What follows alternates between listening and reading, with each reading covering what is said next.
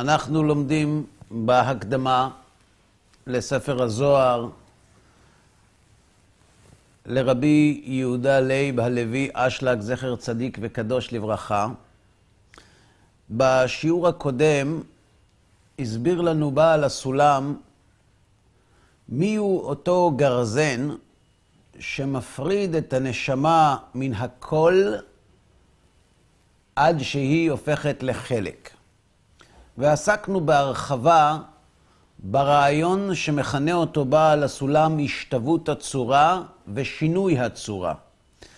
ולמדנו ששינוי הצורה במימד הרגשי ובוודאי הרוחני גורם להיעדר חיבור, להיעדר הרגשה. זה יכול לקרות בזוגיות, וזה יכול להתרחש גם במימד הרוחני. ולכן, יש בידינו התשובה לשאלה מהי הנשמה. הנשמה היא רצון לקבל המרגיש, או חסר ההרגשה. ולכן, אומר לנו בעל הסולם, וכאן יש משהו שאני לא, לא זכור לי אם, אם הרחבנו בו מספיק, אם הבהרנו אותו מספיק, הנשמה של האדם מורכבת מ, משני חלקים, מאור ומכלי, מרצון לקבל ומן המילוי שלו, האור. הכלי הרצון לקבל, האם הוא נברא או נוצר? בואו נבדוק. מהו רצון לקבל? איך מגדירים אותו? חיסרון. חיסרון. כלומר, הרצון לקבל זה חיסרון. האם החיסרון קיים בבורא או לא קיים בבורא? לא. לא.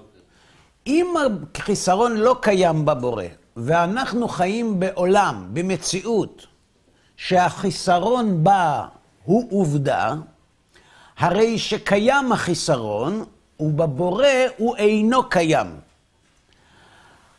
התהליך הזה של דבר שלא קיים בבורא וקיים במציאות, בריאה. הוא בריאה והוא יש מאין.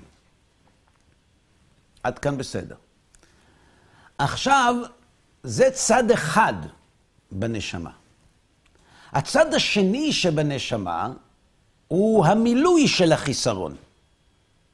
המילוי של החיסרון הוא נברא או שהוא נוצר? כלומר, הוא נמשך יש מיש או יש מן העין? בואו נבדוק. אמרנו שרצונו להיטיב לנבראיו. אז יש בורא, יש הטבה וחסרים הנבראים. מהו הנברא החסר כדי לקבל את ההטבה? החיסרון. אז המילוי כבר קיים. ולכן אנחנו אומרים שהמילוי נמשך יש מיש. זה ברמה הלוגית.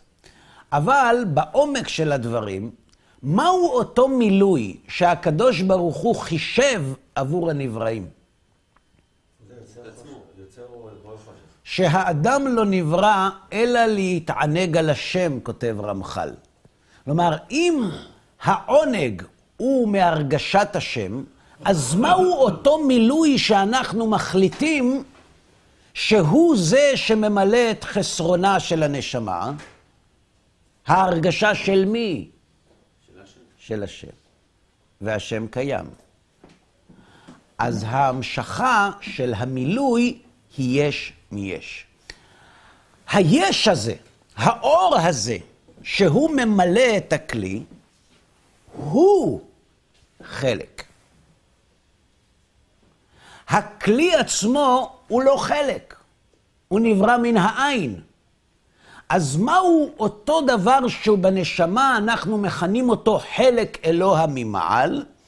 אותו אור, אותו מילוי, אותו עונג, שהנברא מרגיש הוא חלק מכל. ולמה הוא נקרא חלק?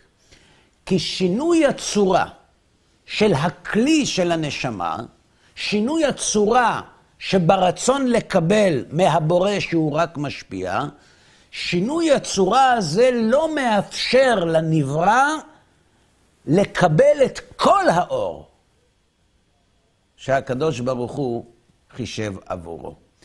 כלומר, החיסרון, או השינוי הוא לא באור, חלילה. השינוי הוא במקבל המילוי. כמה אור מקבל המילוי יכול להכיל? את מה שהוא יכול להכיל, קוראים לזה, זה נכנס בתוך הכלי. את מה שהוא לא יכול להכיל, זה נשאר מחוצה לו, בשפה מושאלת. כיוון שיש, בוא נגיד ככה, בקשר של האדם עם הבורא יש מדרגות.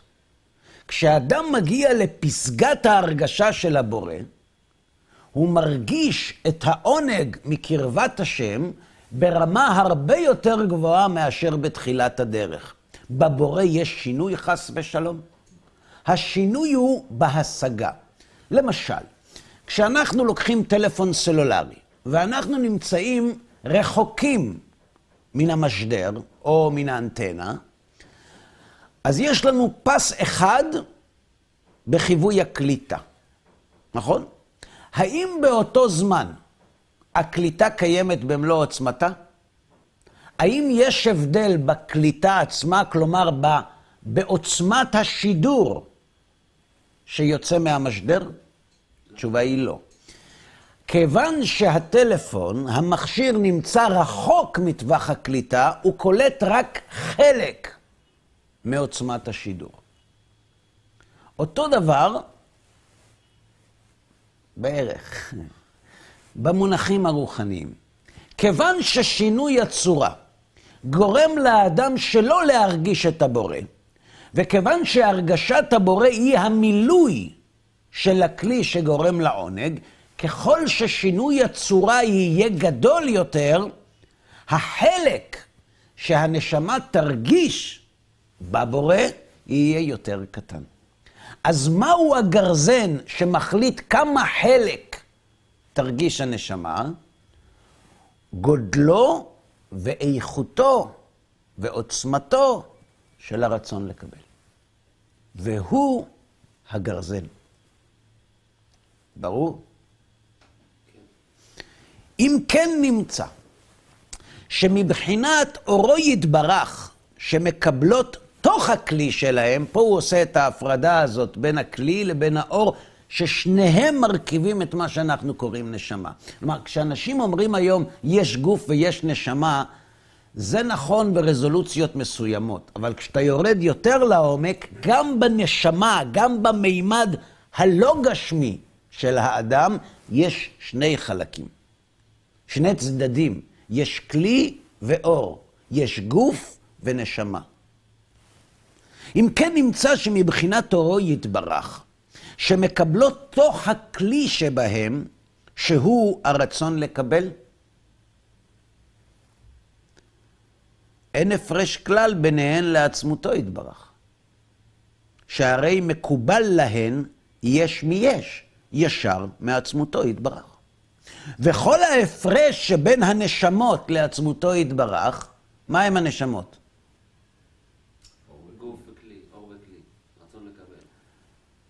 האור, בואו נעשה את זה אחרת. אני אקרא ואתם תסבירו. טוב? יכול להיות שאני לא מפרש טוב. אם כן נמצא שמבחינת אורו יתברך, כלומר המילוי, שמקבלות, מי מקבלות? הכלי. מקבלות זה לשון נקבה. מי מקבלות? הנשמות. אם כן נמצא שמבחינת אורו יתברך שמקבלות בסוגריים, הנשמות, בתוך הכלי שבהן, מה זה הכלי שבהן? אז מה זה הן? לנשמה יש שתי חלקים. או, אז הכלי שבנשמה, נכון? כלומר, יש נשמה ויש בה כלי, בסדר? הכלי אפשר ל... רגע, שאלה צדדית. אם כן נמצא שמבחינת אורו יתברך, שמקבלות הנשמות בתוך הכלי שבהן, שהוא, מהו הכלי? הרצון לקבל, מבחינת האור שבנשמה, אין הפרש כלל ביניהן לעצמותו יתברך. כי מה זה האור? האור זו הרגשת הבורא יתברך. שהרי מקובל להן, למי זה להן? יש מיש, ישר מעצמותו יתברך. וכל ההפרש שבין הנשמות לעצמותו יתברך, אינו יותר אלא במה שהנשמות הן חלק מעצמותו יתברך, דהיינו ששיעור האור שקיבלו תוך הכלי, שהוא הרצון לקבל, כבר הוא חלק נבדל מאלוקי. כלומר, אם אנחנו לא נבין שבנשמה יש שני חלקים, אנחנו נסתבך בהבנת הקטע הזה. יש בנשמה מימד שמקבל מילוי, ויש בנשמה המילוי עצמו. מצד המקבל של המילוי, זה רצון לקבל. זה יש מאין. מצד המילוי שבכלי, שברצון, זה נמשך יש מיש מעצמותו יתברך. וזה חלק. ולחלק הזה קוראים נשמה. המילוי שבתוך הכלי. חלק מאלוק. למה זה נקרא חלק? כי חלק של הכלי יש לא שם קשור. לקדוש ברוך הוא. כי זה רצון לקבל. וזה חיסרון. למה לאור הזה שנכנס בתוך הכלי קוראים חלק? כי זה יש מי יש. זה מאלוקות. אבל למה זה נקרא חלק? כי יש רצון כי הכלי מוגבל, אותו. שלו. למה זה נקרא חלק? הוא מרגיש את השם. למה, למה זה נקרא חלק? כי יכולת ההרגשה של האדם היא מתפתחת. הוא כרגע מרגיש חלקית. לאט לאט הוא מרגיש יותר. כיוון שההרגשה של האור בתוך הכלי היא לא כל עצמותו יתברך, אלא רק חלק. ולמה זה רק חלק? כיוון שיש רצון לקבל שגורם לשינוי צורה ומרחיק את האדם מטווח הקליטה, לכן אנחנו אומרים שהנשמה היא חלק אלוה ממעל. כלומר, כשאנחנו אומרים היום ברחוב למישהו, הנשמה היא חלק אלוה ממעל, אנחנו מתכוונים לומר כך. הרצון לקבל לא מרגיש את כל מה שהוא יכול להרגיש מהבורא, אלא חלק בלבד, כיוון שהרצון לקבל מעמיד אותו במצב של שינוי צורה, שלא מאפשר לו להתענג על השם וליהנות מזיו שכינתו באופן מושלם. לכן קוראים לנשמה חלק. לא לרצון לקבל. לאור שממלא את הרצון לקבל, קוראים חלק. והאור הזה, גם הוא חלק נקרא נשמה. ולכן אנחנו אומרים שהנשמה היא חלק אלוה ממעל, לא הרצון. אז זה הארת פנים, באיזה שלב הוא ב- בשתי החלקים האלה? הוא כאילו ביטל את הכלי? זה בלתי אפשרי. אנחנו עכשיו פה. גם ככה זה מסובך. כן, בבקשה. שהרצון ככל שהוא יותר גדול בעצם, אז השאלה אם הוא, אז יש פחות אה, הרגשת הבורא? כי מצד... אני חוזר על השאלה שלך. האם ככל שהרצון גדול יותר, זה משפיע יותר על, על החלק, נכון? זו השאלה? על איזה גם משפיע? יפה. הרצון הוא לא טוב ולא רע. כשמשתמשים עם הרצון לקבל, זה גרזן. כשמשתמשים עם הרצון להשפיע, זה מחבר. הרצון הוא רצון, הוא לא לפה ולא לשם. השאלה, מה דרך השימוש? באיזה מצב צבירה עומד הרצון? אם הוא נמצא במצב של מקבל על מנת לקבל, זה מפריד. אם הוא נמצא במצב של משפיע, זה מחבר. אם הוא נמצא במצב של מקבל על מנת להשפיע, זה מושלם. עכשיו אם הוא לקבל על מנת לקבל, אותו אור של הנשמה, הוא לא נכנס אליו בכלל? בכלל. יש לו אור, אבל- אבל הוא לא מגיע מבנק ישראל. הוא מגיע מהשוק השחור. ובזה אנחנו נעסוק בהמשך, בחקירה הבאה שנצטרך לפתור. כן, בבקשה. החלק הזה, אפשר להגדיר אותו אם הוא חלק כמותי או איכותי, או שזה שניהם ביחד. זה שהוא אומר שאי אפשר... אין כמויות. אני חוזר על השאלה. כשאנחנו אומרים חלק, האם אנחנו מדברים על כמות, על איכות או על שניהם ביחד? במימד החומרי יש כמות ויש איכות.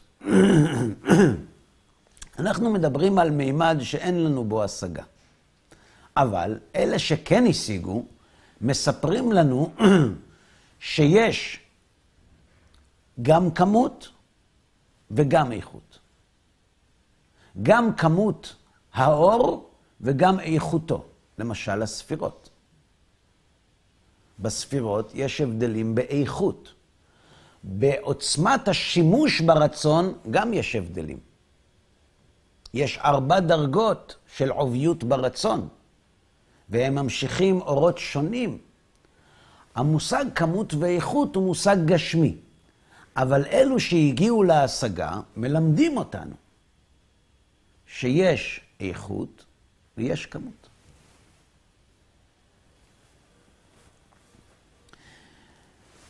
ולכן, כל ההפרש שבין הנשמות לעצמותו יתברך אינו יותר, אלא במה שהנשמות הם חלק מעצמותו יתברך, כלומר, לא כל האור, אלא חלק, דהיינו ששיעור האור שקיבלו תוך הכלי, שהוא הרצון לקבל, כבר הוא חלק נבדל מאלוקי, בהיותו נשוא תוך שינוי הצורה של הרצון לקבל.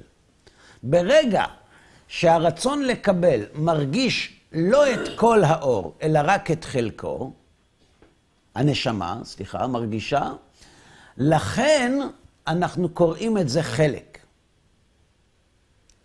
הדוגמה היותר פשוטה, אנחנו יושבים בחדר חשוך, יש חור דק בתריס, ונכנסת קרן אור אחת דקה לתוך החדר. האם הקרן אור הזאת היא כל האור? לא. לא. היא חלק. אז מה מפריד את הקרן הזאת מאורה המסנוור של השמש? מה? המסך. התריס. הוא זה שמסתיר את כל האור ומאפשר מעבר רק של חלק. התריס הזה בעולם הנשמות נקרא רצון לקבל. שהוא גורם לריחוק, לשינוי צורה. בסדר? בהיותו נשוא תוך שינוי הצורה של הרצון לקבל, ששינוי צורה זה, מה זה שינוי הצורה הזה? מהו השינוי הזה? איך קוראים לו? הרצון לקבל, הוא זה שעשה אותה לחלק.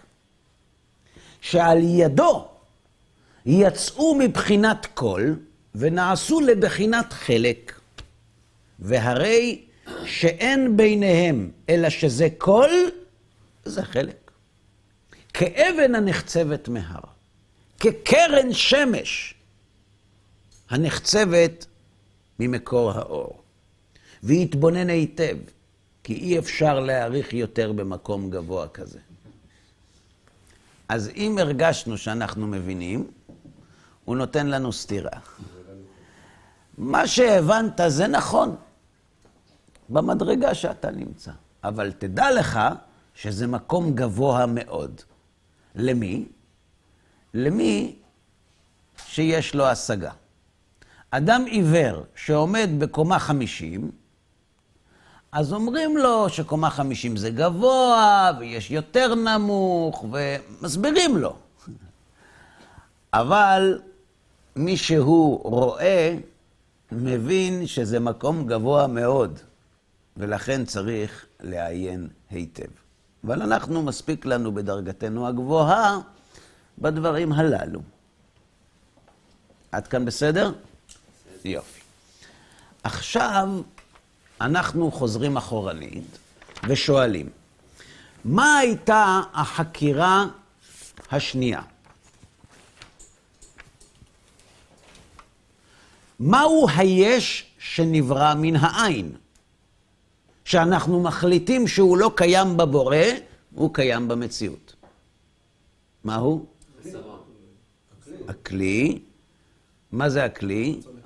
הרצון לקבל. מה זה רצון לקבל? חיסרון. אז מה נברא יש מאין? החיסרון. עכשיו שאלה שנייה. מה זה הנשמה שהיא חלק מכל, כמו אבן שנחצבת מהר? שהרי אבן נחצבת מהר בעזרת גרזן. ומיהו הגרזן שחוצב את הנשמה מהבורא להיות חלק, ואיך שייך לומר חלק ברוחניות? תשובה. החיסרון גורם לשינוי צורה. שינוי צורה המרגיש לא מרגיש את הבורא, הוא בחיסרון. כי במימד הרוחני, שינוי צורה גורם לאובדן ההרגשה. וכיוון שבנשמה יש משהו מההרכב שלה שנמצא בשינוי צורה מהבורא, לכן הנברא לא יכול להרגיש ולהתענג על השם בעוצמה מלאה, כפי שחישב הקדוש ברוך הוא בעדו, כי הוא בשינוי צורה. לכן, האור שנכנס בתוך הכלי, כלומר המילוי שממלא את הרצון לקבל, המילוי הזה הוא לא הכל, הוא חלק. אז עכשיו אנחנו מבינים מהו אותו גרזן שמפריד את הנשמה להיות חלק. במילים פשוטות, האור האלוהי שמאיר בתוך הנברא, הוא לא כל האור שהנברא מסוגל לחוש, להרגיש, כיוון שהרצון לקבל שלו, שגורם לשינוי צורה, לא מאפשר לכניסת כל האור. עד כאן ברור? אז יש לנו גם תשובה לחקירה השנייה, החקירה שהיא החקירה השלישית, נכון? מה הייתה החקירה הרביעית? כיוון שמרכבת הסטרה אחרא והקליפות רחוקה מקדושתו יתברך מהקצה אל הקצה, עד שלא תצויר ההרחקה כזאת, איך אפשר שתתמשך ותתהווה מהקדושה יתברך? ולא עוד, אלא שקדושתו יתברך תקיים אותה. מה זה קליפות? זה הרבה משתמשים בזה. יום אחד בא מישהו לרב, אומר לו, השכן שלי הוא לא קליפה, הוא ליפה בעצמו.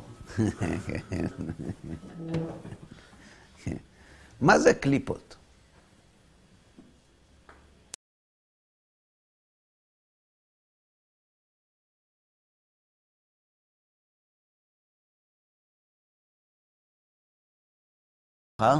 זה מאיים, זה מפחיד, זה נשמע איזה ממשלה של כוח מסוים. במובן מסוים זה לא יהודי. אנחנו מאמינים בייחוד. אין כוח שמתנגד לבורא. אנחנו לא נוצרים. בנצרות השטן יש לו ממשלה. אם תסתכלו בפירוש שנותן הרמב"ם בחלק ג' במורה לספר איוב, תראו שהוא מעמיד את השטן במקום מאוד מאוד מסוים, והוא מתענג על כך שכתוב גם השטן בתוכם, שהוא לא במדרגת המלאכים. כלומר, צריך להנמיך אותו. מה זה הטומאה? כוחות הטומאה, הקליפות, מה המשמעות של זה?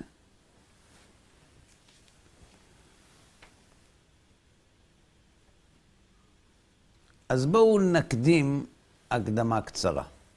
ואני מתנצל שאני לא עומד למלא את הצורך המיסטי של האנשים. בסדר? אנחנו אומרים שהאלוה הוא טוב ומיטיב, ושאין בו חיסרון, ושהוא ברא את הנבראים כדי להיטיב להם. עד כאן זה בסדר? אם הבורא הוא מקור הטוב, והוא ברא את הנבראים כדי להיטיב להם, אם הוא לא ייטיב להם, אפשר שיהיה להם טוב? לא. אי אפשר. עכשיו, מהו הטוב שהבורא מיטיב לנבראים? הרגשת הבורא. כלומר, אם אדם לא מרגיש את האלוה, אי אפשר שיהיה לו טוב. עד כאן זה ברור, נכון? ואני קרבת אלוהים, לי טוב. כלומר, אם אין קרבת אלוהים, אי אפשר שיהיה טוב. אם הוא מרגיש טוב, אולי זה לא קשור לאלוה, זה סדרה אחרת. אל תמהר, לאט לאט.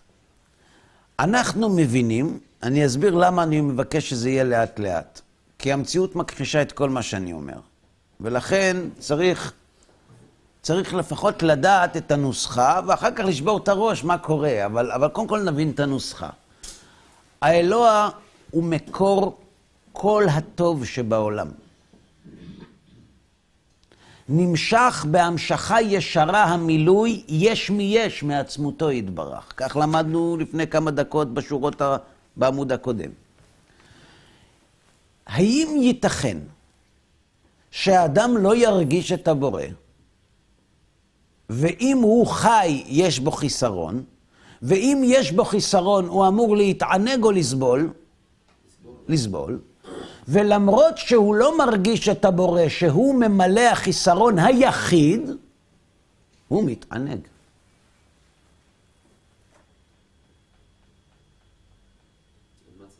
אין מצב. זה השורש העמוק והפנימי של שאלת צדיק ורע לו, רשע וטוב לו. בדרך כלל השאלה נשאלת בצורה שטחית. אה, למה הצדיק סובל והרשע נהנה?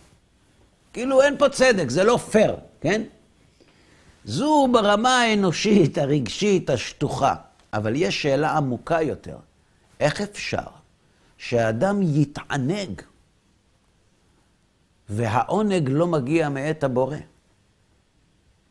מאיפה אני יודע שהעונג לא מגיע מאת הבורא? כי הוא נמצא בשינוי צורה מוחלט מהבורא. הוא רק לוקח, הוא לא נותן כלום. והוא מתענג. זה בלתי אפשרי. זה לא יכול להיות. לפי הנוסחה זה מובן? למה זה לא יכול להיות? כן?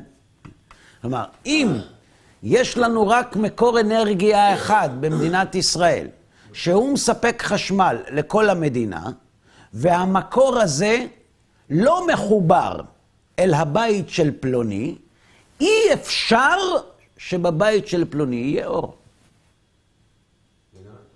אי אפשר.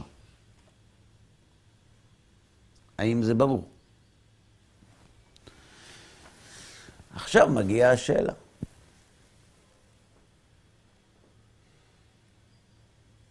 אמרתם שב עבוד אלוהים, ומה בצע כי נעבדנו. כי הלכנו כדורנית כל היום. והנה אנחנו מאשרים זדים. גם נבנו עושי רשעה. גם בחנו אלוהים וימלטו. מה עומד מאחורי המשפטים הללו? לכאורה שאלה צדיק ורע לו, לא משתלם לעבוד את השם, תראה את הרשעים מצליחים. אבל יש כאן עומק. איך נבנו עושי רשעה? מה זה רשעה? רצון לקבל. איך ייתכן שאנשים יחיו כל ימיהם עם רצון לקבל שהוא גרזן, שלא מאפשר לאדם להרגיש אפילו את החלק שנמשך יש מיש מהבורא, אי אפשר שהם יתענגו. עונג הוא תוצאה של מילוי. עונג הוא אור, ואם מקור האור הוא האלוה יתברך ויתעלה, איך אפשר שהאדם ירגיש עונג כשהוא לא מחובר למקור העונג? תשובה? הקליפות. זה קליפות. מה המשמעות של המילה קליפה? יפה. הקליפה היא בריאה שתפקידה לשמור ולהגן על הפרי עד שיבוא זמן שימושו. זה תפקיד הקליפה, נכון? להגן על הפרי בזמן שהוא צומח, להגן עליו אה, אחרי שקוטפים אותו, לאפשר לו חיי מדף עד כמה שאפשר ארוכים, זה תפקיד הקליפה. למה למצב הזה קוראים קליפה?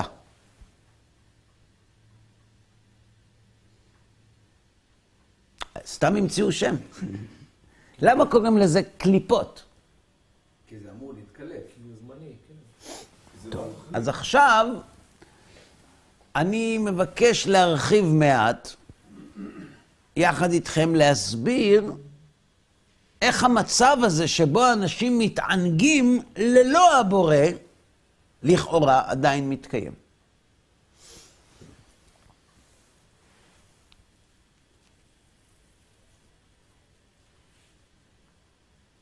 כשהאדם נברא, הוא נברא עם איזה מצב צבירה של רצון? רצון לקבל. איך לקבל? לעצמו. נכון. כשאדם נמצא במצב של רצון לקבל רק לעצמו, בלי שום ניצוצי השפעה כלל, האם יש מצב שבו הוא בשינוי צורה גדול יותר מהקדוש ברוך הוא? איך? אה? הוא לקבל על מנת לקבל. אז זה הכי רחוק. זאת אומרת, אין יותר רחוק מזה. מה התכלית של הבריאה? להרגיש את השם. אז איך מרגישים? צריך לעבור תהליך. הילד גדל, מקבל על מנת לקבל. ואז הוא לומד שכדי לחיות בין אנשים, הוא צריך לשחרר קצת את החבל. ולא לחשוב רק על עצמו. קוראים לזה השהיית סיפוקים. אני חי בין אנשים, אני לא פרא אדם, אני צריך להתחשב. ברמות מבוגרות יותר קוראים לזה זוגיות. למה זה מצחיק? לא. הוא נותן כדי לקבל. המאבקים מתחילים כשאנשים מרגישים שהם נותנים ולא מקבלים. וכיוון שהם התחתנו בשביל לקבל ולא בשביל לתת, כאשר הם נותנים ולא מקבלים, זה מתסכל אותם. כשאדם משלם מיסים למדינה, הוא לא נותן. הוא נותן כדי לקבל.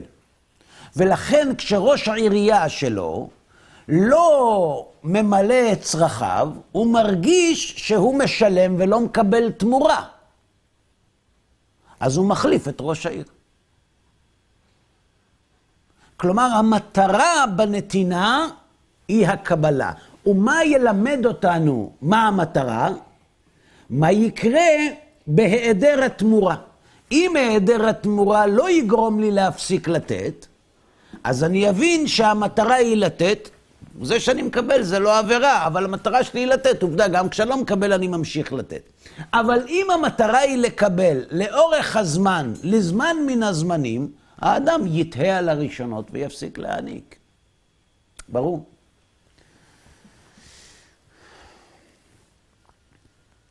אז כשהתינוק נולד, הוא נולד מקבל על מנת לקבל, ואז הוא מבין שהוא צריך לתת כדי לקבל. בינתיים, הרצון לקבל שלו עובר גם תהליך. הרצון לקבל זה החומר הגולמי, זה נפח המנוע. עכשיו, איך נוסעים קדימה, אחורה או לצדדים, זה אופני השימוש, מקרים ברצון. הרצון של האדם מתפתח. כשהתינוק נולד, איזה חוש עובד אצלו? חוש המישוש. לאט לאט הוא מתפתח יותר, והוא גדל, והוא מתחיל לרצות דברים לא רק בגלל שהוא צריך אותם, אלא בגלל שהוא רוצה אותם. למשל, מתוק.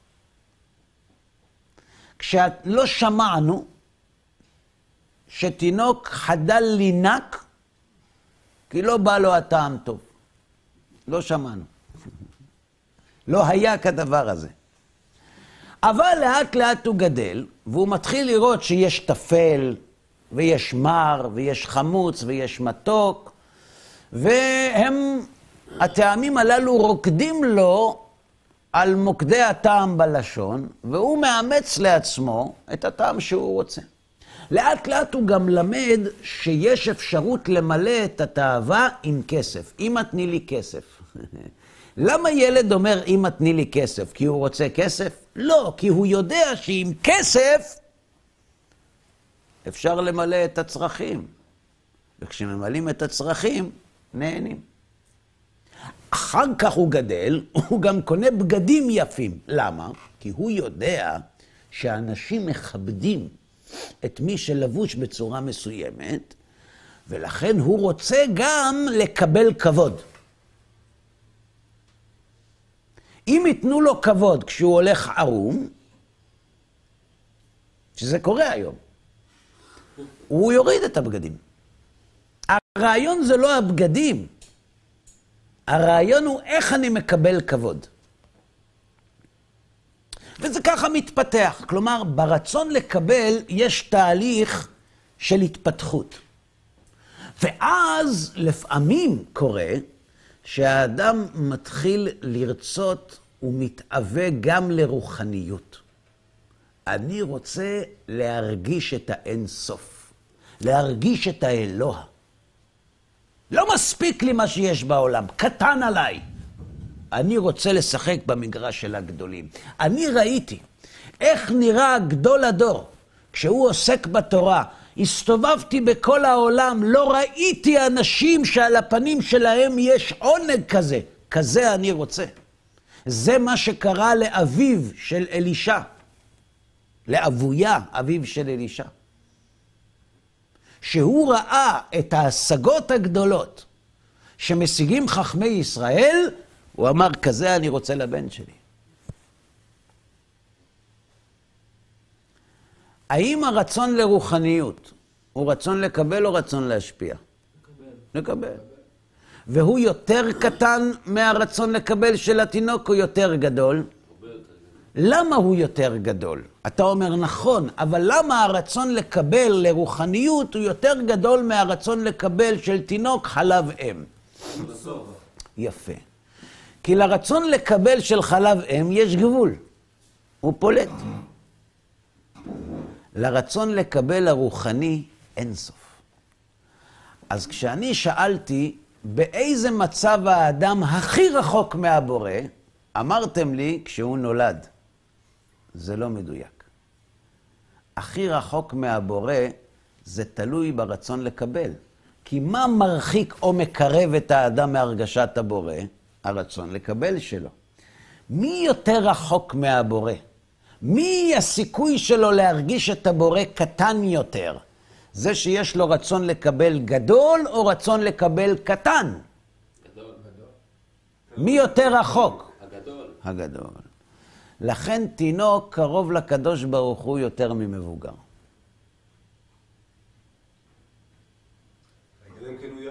כן. אבל יש לו קיר שחסום שהוא לא יכול לעבור אותו, שההוא כן. כן יכול לעבור אותו. אתם מחפשים עכשיו כל מיני מחתרות. אני, אני שואל שאלות פשוטות. לא, אבל זה, זה בדיעבד, כלומר, האדם שרוצה רוחניות בדיעבד, הוא לא יודע שזה אין סוף, הוא, הוא יודע, קוראים לזה עולם הבא. הוא עובד לתקוות השכר, או ליראת העונש. הוא היה בבית כנסת, ובא הדרשן, והוא, יש לו כוח ציור, והוא צייר לו את הגיהינם, מול העיניים. ואמר לו, תנור שבע זה לא חמישים שנה, זה נצח נצחים. הוא אומר, מה? איפה עדיף לסבול? איפה עדיף לסבול? עדיף לסבול פה. או הפוך, לתקוות השכר. הוא אומר, תראה, אתה רץ כל החיים אחרי מטבע. כי לא במותו ייקח הכל, לא ירד אחריו כבודו. מה תיקח איתך? מה תיקח? וזה עשה לו את זה. הוא אומר, תשמע, באמת צריך להשקיע בנדלן האמיתי. אז למה הוא עובד? הוא עובד לתקוות השכר הנצחי, או ליראת העונש הנצחי. כלומר, הוא כבר מתעסק במושגים של אין סוף ביחס לחומר. הרצון לקבל שלו התעבה, נהיה עבה מאוד, חזק. אז הוא יותר רחוק מתינוק, הרבה יותר רחוק. אבל הוא במסלול, אבל הוא יותר רחוק. אין מה לעשות. כשאתה רוצה לזרוק משהו, אתה קודם כל מרחיק אותו מהמטרה, ואחר כך. ואני שואל שאלה טכנית של סנטימטרים. מתי האבן יותר רחוקה מהמטרה? כשאתה מחזיק אותה ביד, או כשאתה לוקח את התנופה? אומר לי, מה אתה מתחכם? הוא לוקח את התנופה בשביל... אני לא שאלתי לאן, מרחק, סנטימטרים. כלומר, בפועל, התפתחות הרצון לקבל מרחיקה עוד יותר את האדם מהקדוש ברוך הוא. אז למה היא נעשית? למה? למה נחוץ הפיתוח הזה של הרצון לקבל? תשובה. יש רצון, לא, למה צריך להרחיב אותו כל כך? אתה צריך לקבל אין סוף. אתה צריך לקבל אין תשובה. אתם אומרים, טוב, אני רק רוצה להגדיר את זה, זה הכול. המטרה שלשמה ברא הקדוש ברוך הוא את האדם הוא להתענג על השם. היא להתענג על השם. והשם הוא אין סוף. הוא נצח. ולכן, אם האדם רוצה להתענג על השם, הוא צריך שיהיה לו רצון תואם למילוי. האלוה הוא אין סופי, צריך רצון בלי סוף. אנחנו נולדים עם רצון שיש לו גבולות. ולכן אנחנו צריכים להכשיר את הרצון שיהיה כפי שחישב הבורא יתברך להיטיב לנו. עד כאן זה ברור? אז יש פה שאלה. אז למה הקדוש ברוך הוא לא ברא את התינוק גדול? למה, למה. למה צריך לבוא את כל עד שיברא אותו עם רצון לקבל כפי שהוא רוצה להיטיב לו, ושיקבל את ההטבה? למה כל הסיפור הזה? תשובה.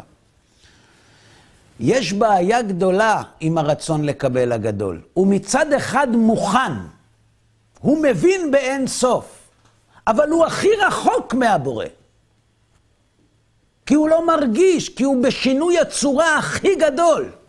אז יש כאן פרדוקס. מצד אחד אין מתאים יותר לקבל המילוי ממבקש הרוחניות, כי הוא הצליח לבנות כלי, בית קיבול, רצון שמתאים לטובו יתברך, אבל מצד שני הוא נמצא במצב הכי לא מתאים לקבל את טובו יתברך.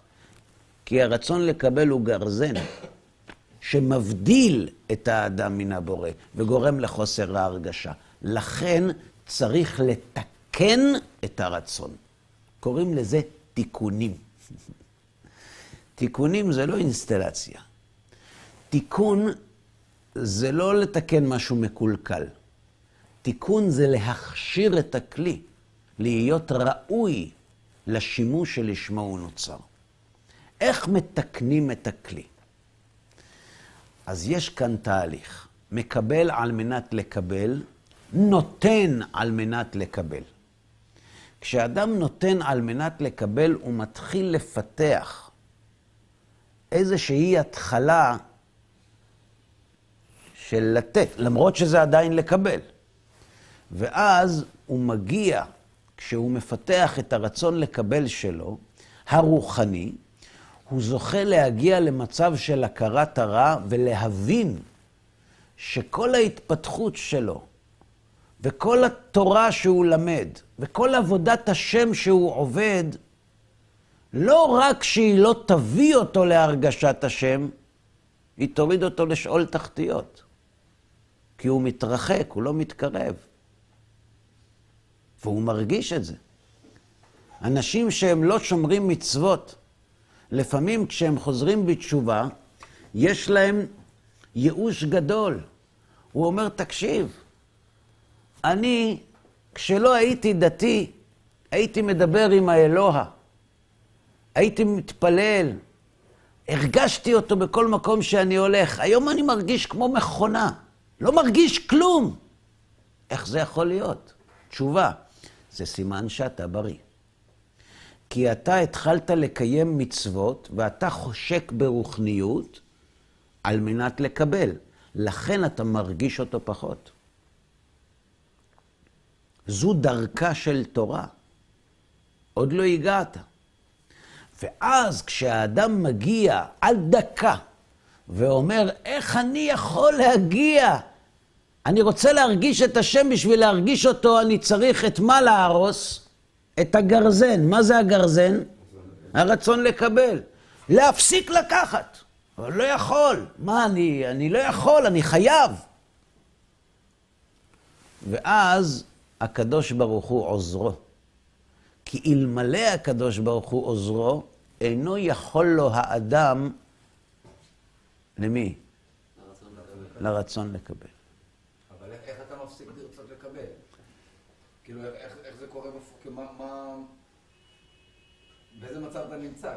אתה רוצה להפסיק לקבל. רק להשפיע. אבל גדרים, כלומר, אתה צריך, גם יש לך בית, ויש לך אוכל, ואתה צריך, כאילו, איך, אתה יודע את ה... מי אמר שלתת אוכל לילדים שלך זה לא להשפיע? כן, צריך לעבוד. ומי אמר שללכת לעבוד זה לא להשפיע? החפץ חיים כותב שכשאדם מוכר תשמישי קדושה, תפילין, לפעמים הוא פטור מן המצווה ולפעמים הוא לא פטור מן המצווה. אנחנו יודעים שהעוסק במצווה פטור מן המצווה, במקרה שאי אפשר שניהם. אדם שמוכר תפילין, זה נקרא שהוא עוסק במצווה? הוא אומר תלוי. אם הוא עוסק בתפילין כדי לזכות את הציבור, וזו המטרה שלו, אז הוא עוסק במצווה. אבל אם הוא מוכר תפילין כי כבר יש נעליים, אז הוא לא יכול לפתוח עוד אחת, אז זה לא מצווה. אתה יכול ללכת לעבוד, וזה השפעה. אתה יכול ללמוד תורה, וזה לקבל. אבל איך זה קורה? מה, רק בכוונה, או שיש מספרים מאחורי זה? בכוונה. רק בכוונה. כלומר, אתה יכול ללכת... מה לעבוד, שקובע, מקבל או משפיע, זה רק הכוונה. והמספרים לא קשורים. מה זה? הפוך. אם יש מספרים גבוהים, אז אתה נותן הרבה. מה זה נותן הרבה? מוכר, מוכר, מוכר תפילין. כן, הוא מוכר אותם ב-X כסף. כן. אז אני מוכר עכשיו X כפול... מה הוא- 500, מה הוא עושה עם הכסף? 500 האלה, אני יכול לקחת את הזמן הזה? מה, הוא. עושה עם הכסף? אה, אתה יודע, מה הוא עושה, מה, אני לא יודע מה הוא עושה עם הכסף. אז אני? זה ועוד איך קשור, כן. כי כשאני לוקח את הכסף, אני מוכר תפילין ב-2,000 דולר. פה ממול מוכרים ב-1,000, אני רוצה 2,000. אתה יודע למה? הוא רוצה 2,000 כי הוא מחזיק 15 אלמנות בעיר. אז הוא רוצה 2,000. טוב. למה יש לו תאווה גדולה? יש לו מה לעשות עם הכסף. השאלה, מה אתה עושה? טוב, זה מובן. מובן. אבל שאלה אחרת, כן.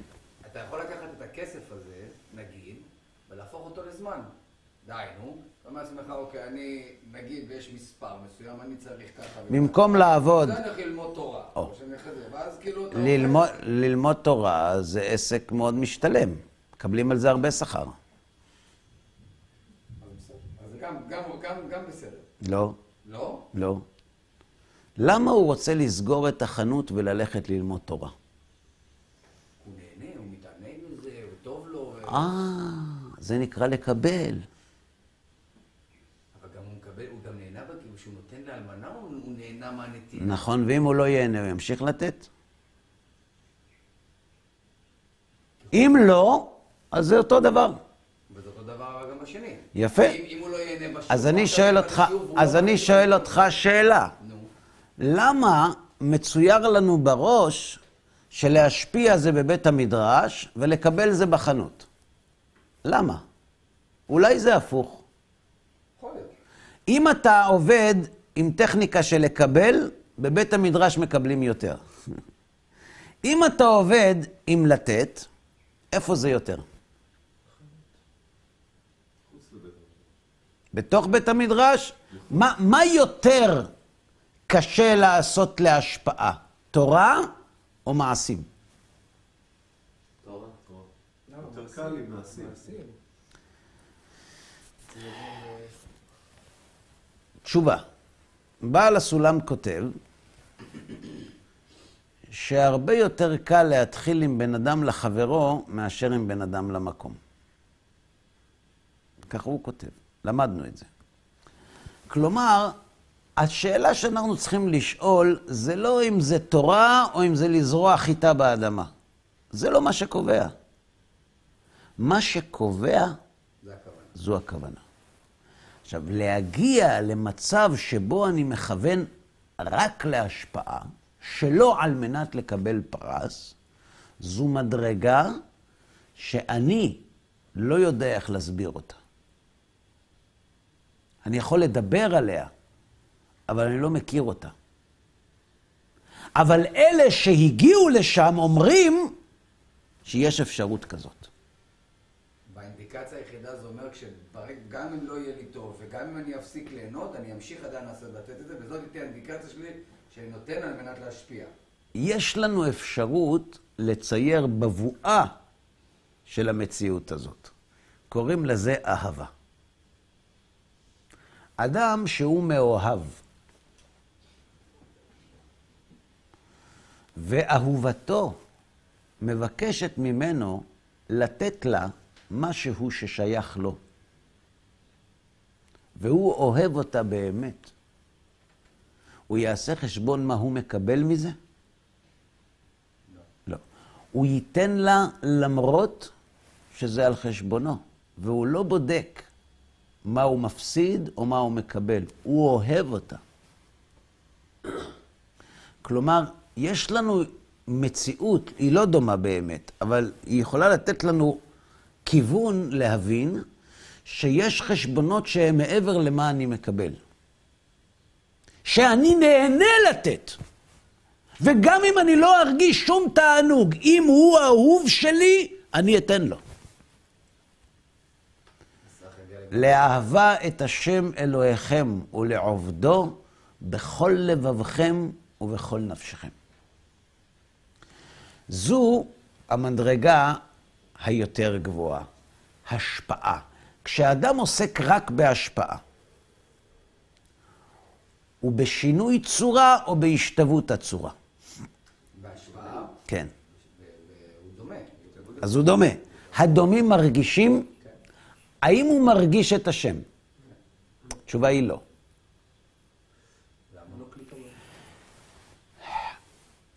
איך מרגישים את השם? עם הרצון לקבל או עם הרצון להשפיע? מהו הכלי? הכלי, החיסרון שמקבל מילוי. לקבל. לקבל. אם אני אשתמש בלקבל, זה שינוי צורה או השתוות הצורה? שינוי. אם זה שינוי, אני לא ארגיש. לכן אני עוסק בהשפעה. כשאני עוסק בהשפעה, אני משתווה, אבל אני משתווה ואין לי היכולת לקבל את העונג, את האור לתוך הכלי, כי באותו רגע שאני אכניס אותו פנימה, אני כבר לא משפיע. תשובה. התהליך של, שלא על מנת לקבל פרס, השפעה בלבד, הוא זמני. זהו זמן התיקון, תיקון הבריאה. מה זה תיקון הבריאה? להכשיר את הרצון להשפיע שלנו לעוצמות כל כך גבוהות של שלטון, ואז להגיע לשלב הבא. בשלב הבא, אתה זוכר את הרצון לקבל הזה שהתפתח לנו ורצה לבלוע את כל העולם הרוחני שהרחיק אותנו מהבורא? עכשיו אנחנו אומרים לו, בוא. בוא, בשבילך נברא העולם. בוא תיכנס. כן, אבל אם אתה תכניס פנימה אז הכל יהיה לקבל, אז לא תרגיש. לא, תקשיב. הנה המכסה. ברגע שהרצון להשפיע יתעצם, יש לו הכוח לקבל על מנת להשפיע. מה ההבדל בין הרצון לקבל בתחילת הדרך לסופו? בתחילת הדרך הרצון לקבל היה אדון הבריאה. אני רוצה. זהו, נכון? עכשיו אנחנו סילקנו אותו, התחלנו לעבוד, לעסוק בהשפעה, בכיבוש הרצון, צמצמנו אותו, צמצמנו, צמצמנו. עכשיו אנחנו אומרים לו, עכשיו, בוא. אבל אתה לא, אתה לא פוגש את זה שעזבת. אני בינתיים אה, הרמתי משקולות. עכשיו אני יכול לרכב עליך ולהחליט לך איך אתה תמלא את החיסרון שלך. יש לי שליטה על הכוונה, וזה מקבל על מנת להשפיע. לא... רגע, רגע, רגע. זה מקבל על מנת להשפיע. עולם הבא זה המצב הזה. לקבל את כל העונג שדחינו ולא רצינו לקחת, ורצינו רק להשפיע נחת רוח לבורא, ולא לקחת לעצמנו כלום. עכשיו אנחנו צריכים להכניס חזרה את כל האור ואת כל העונג שחישב הקדוש ברוך הוא בעדנו, כי יש לנו היכולת להשתמש עם הרצון בצורה מתוקנת, לקבל על מנת להשפיע. האם עד כאן התהליך ברור? עכשיו שאלה. האם יש שלב כלשהו שבו אנחנו צריכים להגדיל את הרצון לקבל? מתי? בהתחלה. איך מגדילים את הרצון לקבל? על ידי שהאדם מתענג ממילוי החיסרון, ואז הוא רוצה עוד, נכון? בעיה היא, מאיפה נביא עונג למילוי הרצון בדרך של שינוי צורה? אה, זה הקליפות? זה הקליפות. כאילו נותן לך... רגע, שנייה. תתענג. כן. קליפות זו היכולת להתענג גם במצב של שינוי צורה. זה נקרא קליפות. ההמשך בפעם הבאה.